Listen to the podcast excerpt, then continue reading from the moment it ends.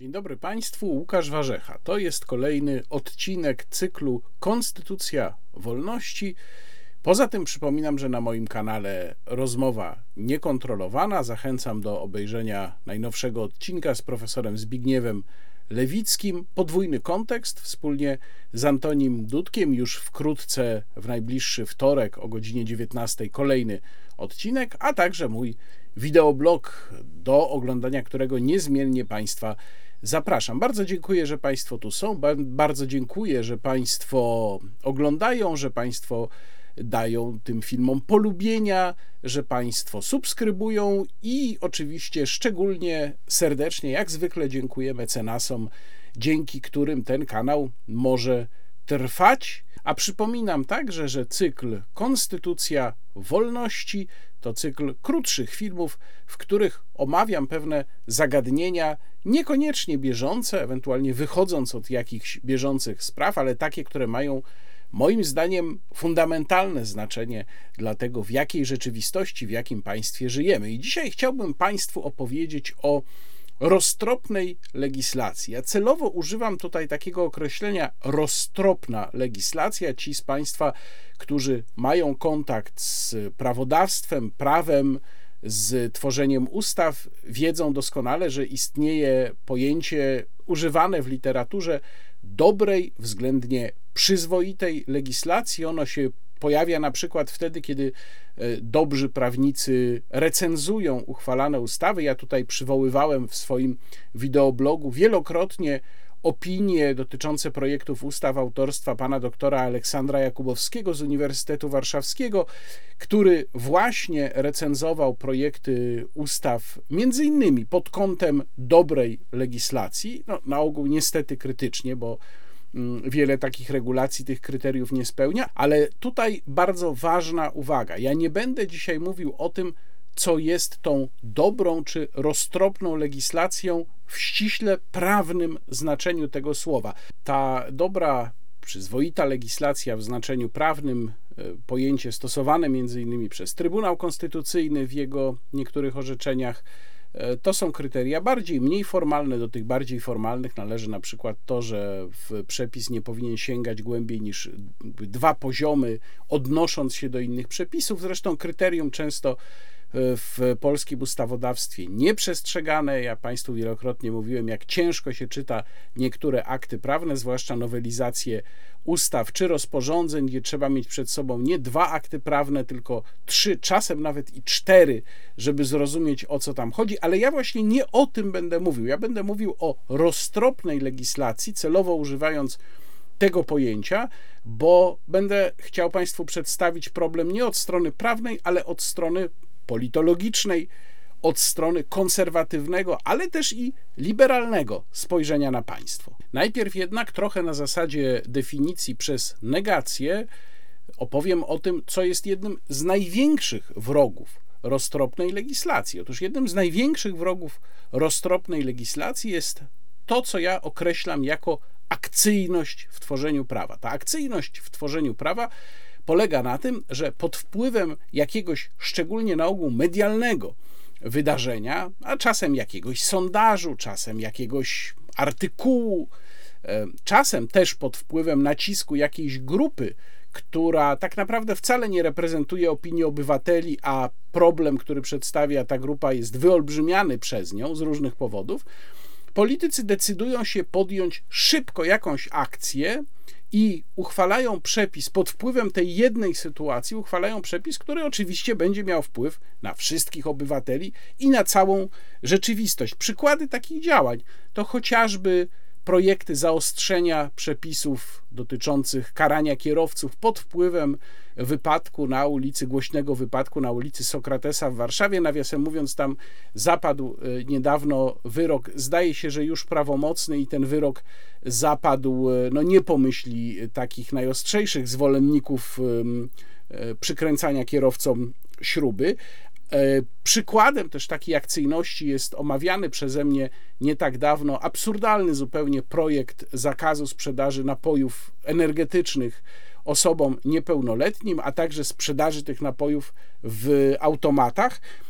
A najnowszym przykładem takiej akcyjności jest odcięcie od świata części Świnoujścia z powodu wprowadzenia rozporządzeniem wojewody zachodniopomorskiego 200-metrowej strefy ochronnej, zamkniętej dla postronnych osób poza osobami mieszkającymi na terenie, który ta strefa odcina, wprowadzenie takiej strefy wokół gazoportu. I teraz dlaczego to jest przykład akcyjności?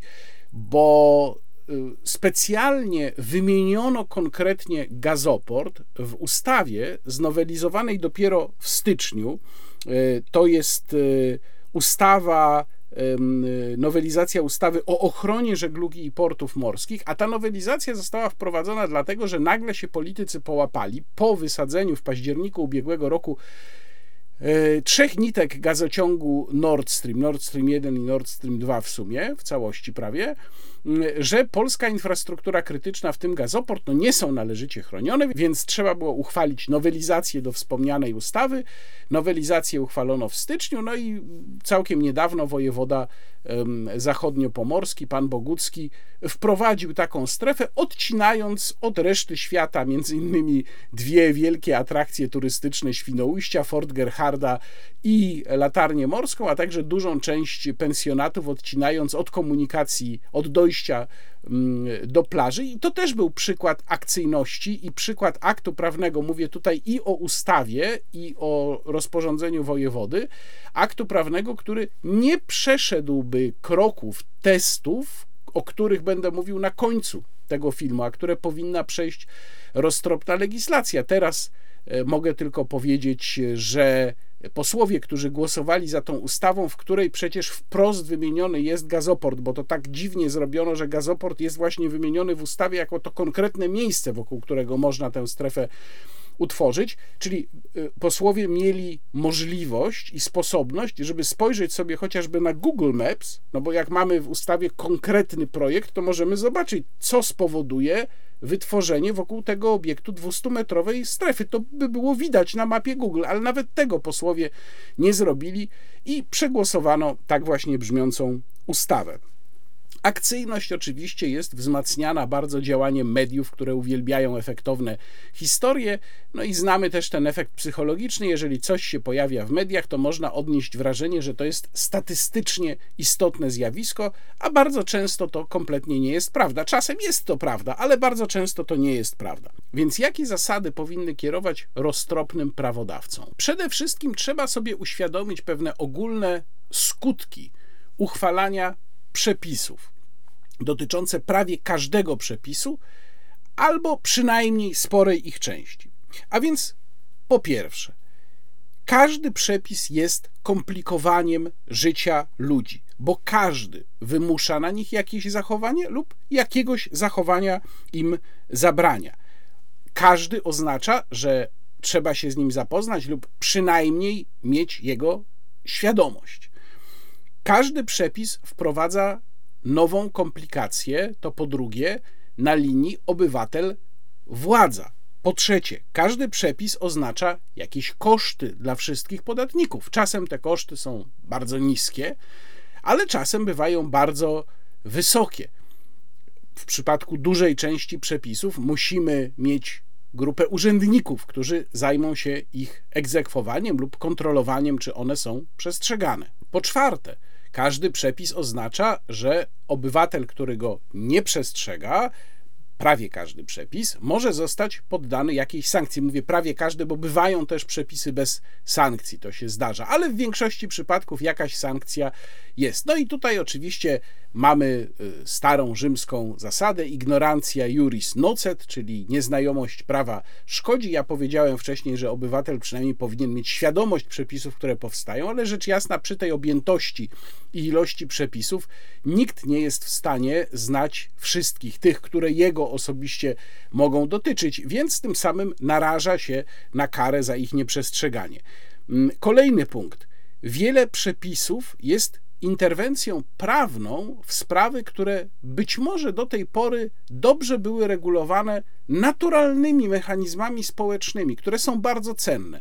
A więc część przepisów powoduje, że te naturalne mechanizmy społeczne zostają skasowane, zostają wykorzenione. Mało tego, znika umiejętność społeczna, żeby regulować sobie różne sprawy właśnie na tym społecznym poziomie, bez konieczności sięgania po przepisy. Bardzo cenna i bardzo ważna umiejętność.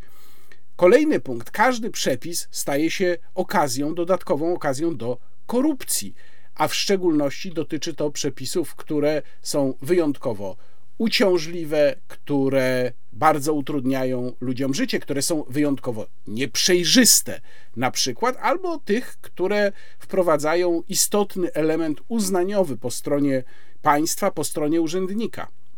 Kolejny ważny punkt. Przepisy egzekwują ludzie, urzędnicy. To nie jest tak, że państwo jest jakimś doskonałym, abstrakcyjnym bytem. Państwo składa się z ludzi. Im więcej damy im narzędzi do ręki, tym większe jest prawdopodobieństwo, że będą tych narzędzi używać w zły, niewłaściwy sposób, nie na korzyść, ale przeciwko obywatelom. Kolejny punkt. Namnożenie przepisów ponad pewną rozsądną miarę wywołuje ich inflację. Ta inflacja z kolei powoduje, że obywatel przestaje mieć szacunek do przepisów, traktuje je z lekceważeniem i w ten sam sposób traktuje swoje państwo. Myślę, że my już tę granicę zdrowego rozsądku, jeżeli chodzi o namnożenie przepisów, dawno temu przekroczyliśmy.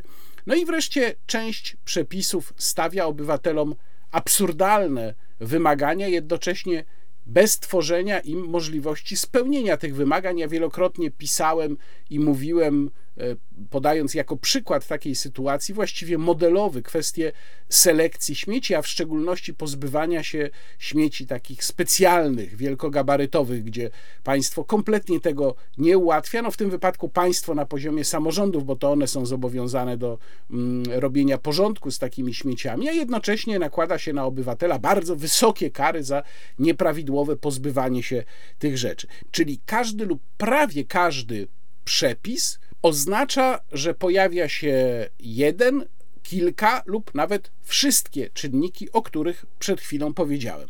No i co z tego wynika? Jaki z tego jest wniosek? Ano wniosek z tego jest taki, że liczba przepisów powinna być co do zasady jak najmniejsza, po prostu po to, żeby zminimalizować te negatywne skutki, o których wcześniej mówiłem. Oczywiście nie zgodzą się z tym wszelkiego rodzaju etatyści, ponieważ etatyści uważają, że obywatele generalnie rzecz biorąc są za głupi, żeby sami zarządzać swoim życiem, nie wierzą w mechanizmy społecznej samoregulacji, a także ubóstwiają, tak naprawdę uprawiają idolatrię wobec państwa i wobec przepisów, wyznają taką magiczną wiarę, że wprowadzenie przepisu, samego przepisu, sama litera prawa zmienia rzeczywistość i czasem bywają bardzo zdziwieni, kiedy się okazuje, że przepis został uchwalony, a problem nadal istnieje. Jak to jest, proszę Państwa, możliwe? To jest po prostu takie typowe magiczne myślenie.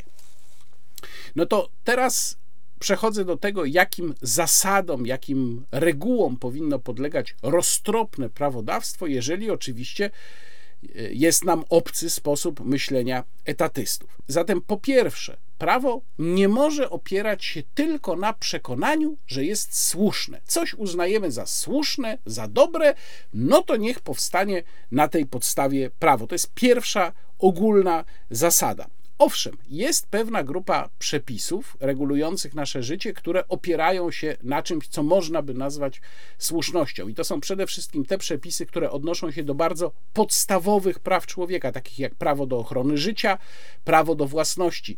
Czyli przede wszystkim znajdziemy te przepisy w kodeksie karnym. To są takie, które przewidują sankcje za zabicie człowieka, za zranienie człowieka, napaść na człowieka, za um, zabór dóbr innej osoby, one faktycznie podlegają przede wszystkim, czy polegają przede wszystkim na tym kryterium pewnej słuszności. Ale przepisy, które wykraczają poza tę sferę zupełnie podstawowych spraw, nie mogą się opierać tylko, a nawet być może w ogóle nie mogą się opierać na przekonaniu o takiej słuszności, że one właśnie są dobre. Po pierwsze, dlatego, że właśnie już gdzieś tam są daleko, daleko od tej sfery podstawowej i dotyczą spraw, które bardzo trudno w bezpośredni, nawet w taki rozsądnie pośredni sposób odnieść do tych kwestii podstawowych.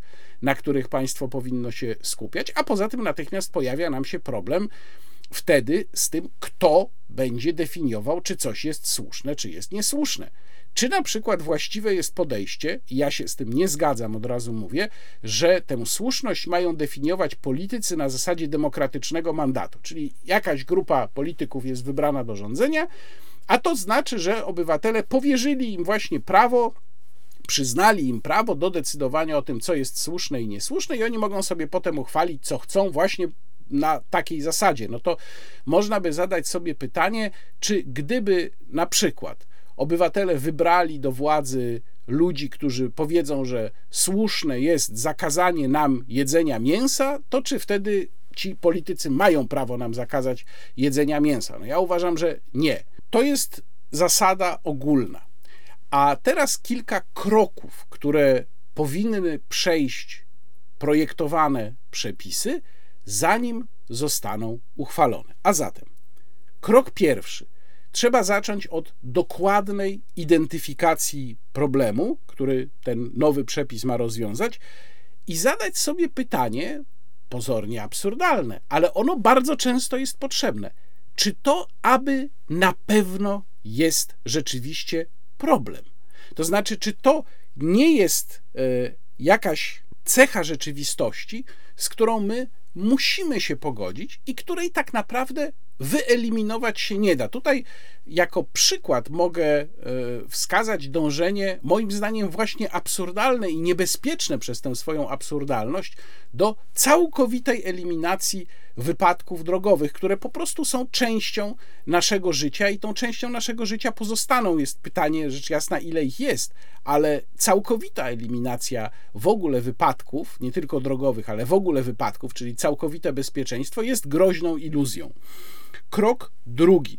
Jeżeli uznamy, że to rzeczywiście jednak jest problem, którym się trzeba zająć, to trzeba zadać sobie pytanie, czy on przypadkiem nie jest rozwiązywalny i rozwiązywany w ramach naturalnych społecznych mechanizmów, które trzeba pozostawić samym sobie i nadal one będą sobie działały.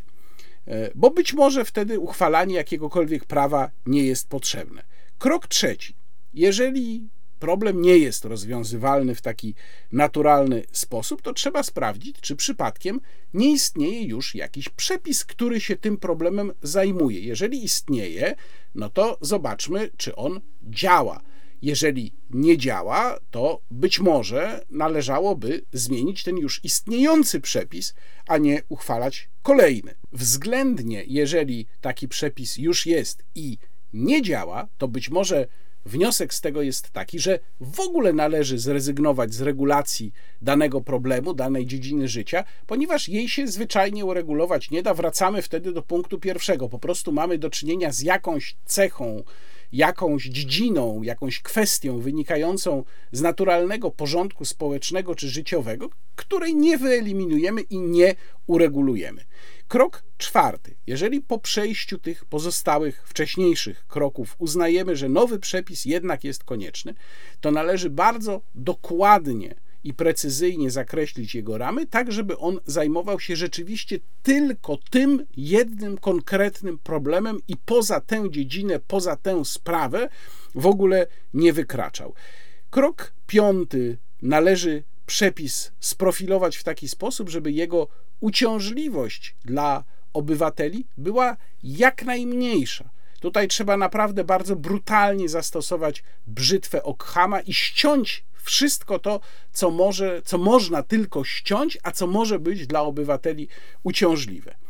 No i wreszcie krok szósty, bardzo ważny, czyli policzenie kosztu netto takiego przepisu. I tu bardzo ważna uwaga. Po pierwsze, w ogóle rzadko się to w polskim prawodawstwie robi, a jeżeli już się robi, to na ogół przedstawia się ten koszt netto w postaci jakichś zysków, które ma osiągnąć budżet, no, na przykład niech to będzie budżet NFZ.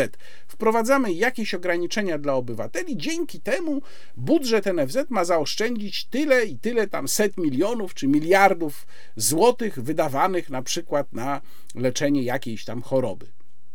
Tylko, że jest jeszcze, są jeszcze imponderabilia, są jeszcze koszty, których się nie da przeliczyć na pieniądze I to są na przykład koszty właśnie dla naszej swobody czy naszej obywatelskiej wolności. Krótko mówiąc, może się okazać, że po przejściu tych wszystkich wcześniejszych testów, ostateczna postać takiego przepisu, którą dostajemy, nawet jeżeli ona w, z czysto finansowego punktu widzenia przynosi netto jakąś korzyść, to jak weźmiemy pod uwagę te inne sprawy, inne kryteria, te koszty, których się już nie da przeliczyć na pieniądze, tak naprawdę nie warto tego przepisu uchwalać.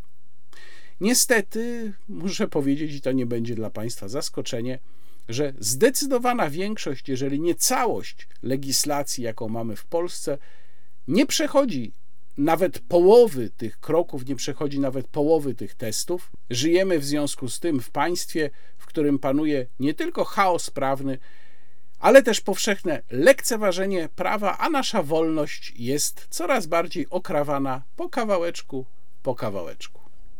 Bardzo Państwu dziękuję. Zapraszam na inne materiały na swoim kanale. Jeszcze raz dziękuję za polubienia, odtworzenia, subskrypcje.